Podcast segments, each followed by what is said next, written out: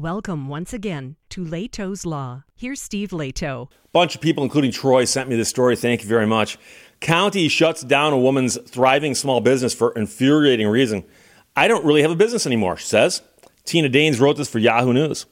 Palm Beach County, Florida, is making commercial worm composting illegal because it says it owns the trash of the residents. So, wait, what? this woman originally founded her worm farm and community composting business in partnership with the local food bank in 2015 in an attempt to reduce food waste. So the woman thought, wait, a lot of food goes to waste even at the food bank. So I'm going to find a way to recycle that and put it to good use.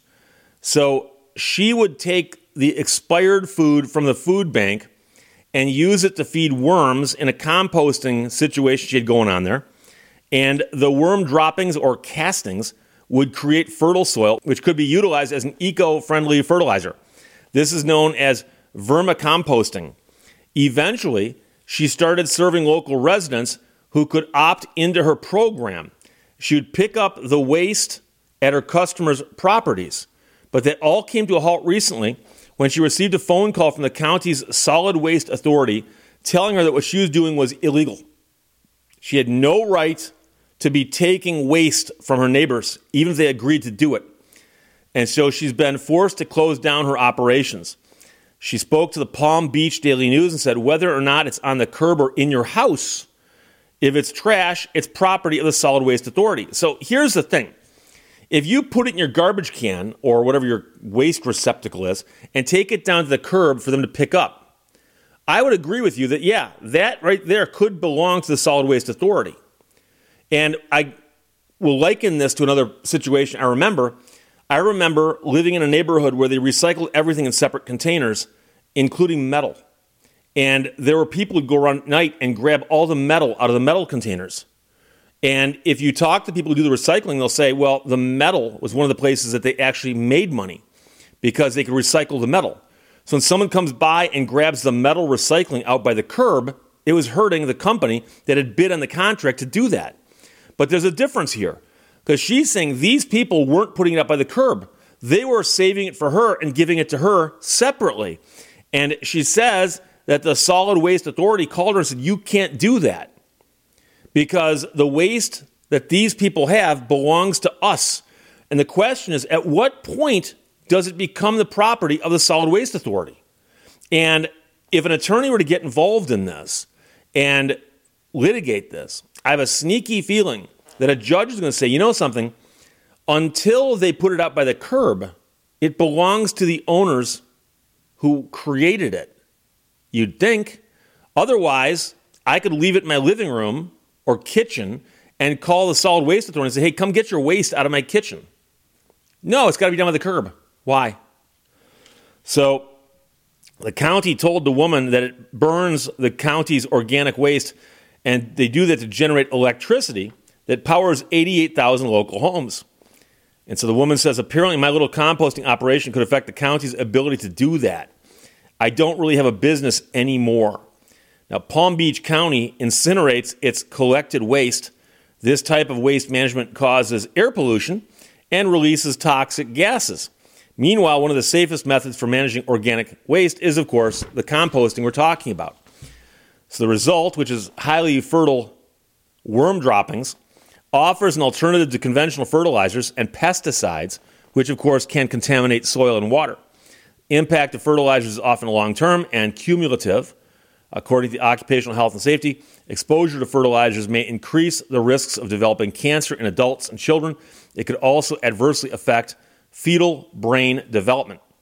So the question is uh, whether this woman can get her business back. She launched a change.org petition, which you can sign to ask the county to reconsider its policy. Uh, and you can look up her name is Corichi, C O R I C H I and um, it's it's just a strange story because at what point does it change hands? And this is the kind of thing I understand that most people have never stopped to think about. At what point does the garbage not belong to you? But we've all seen people digging through garbage. And I remember as a little kid and I had a paper route, I'd be out at you know five o'clock in the morning before the garbage got picked up. And once in a while you'd see something sticking out of a garbage can, you're like, hey, they're throwing that away?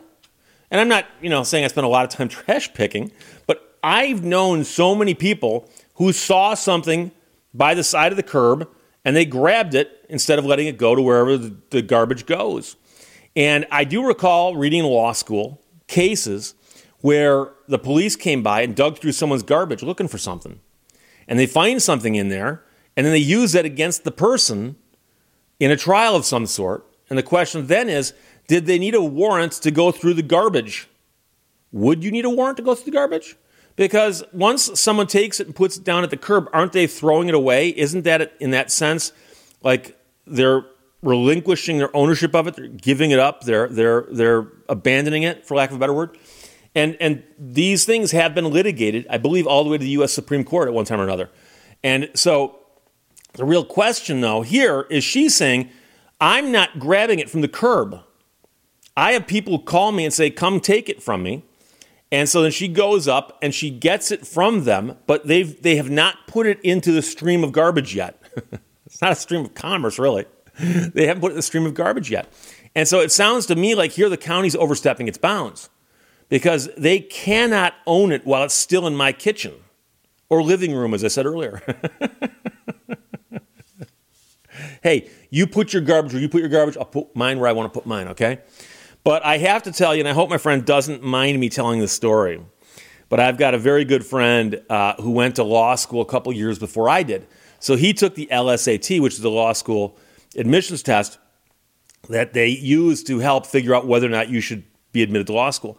So they look at your undergraduate grades, they look at your LSAT score, they look at a couple other things, and then they decide whether they're going to let you in or not.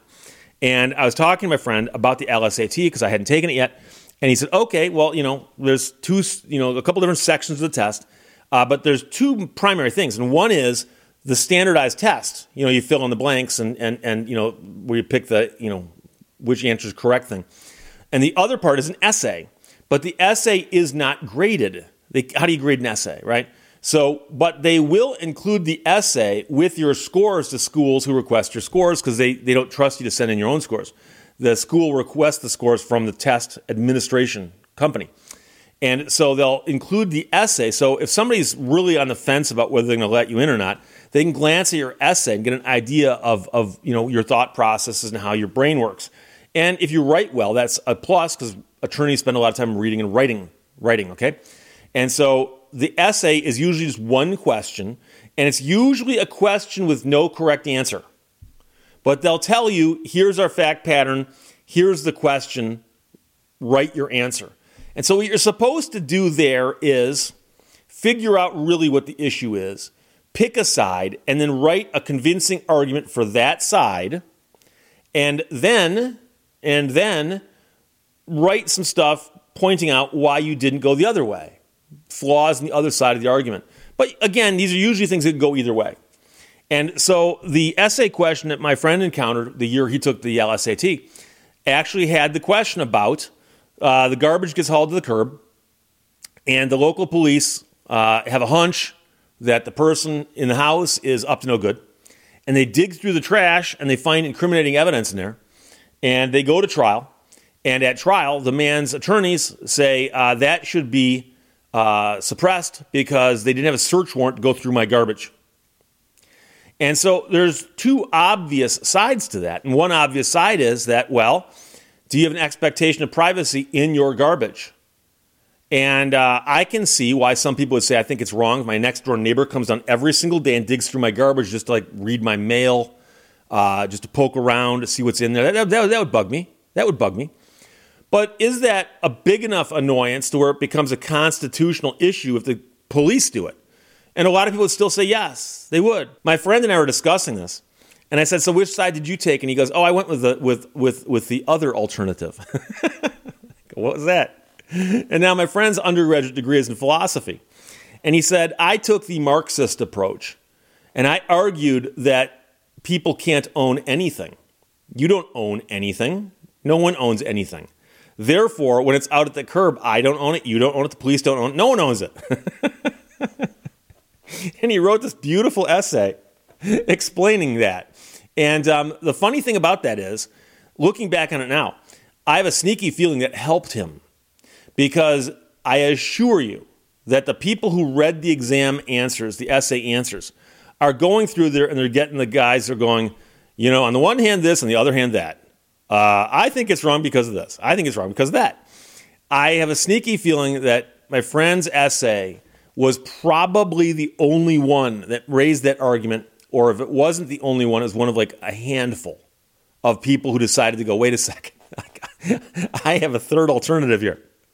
And so he got into a very good law school. He got into a very good law school. I don't know if that played into it or not, but it certainly didn't hurt.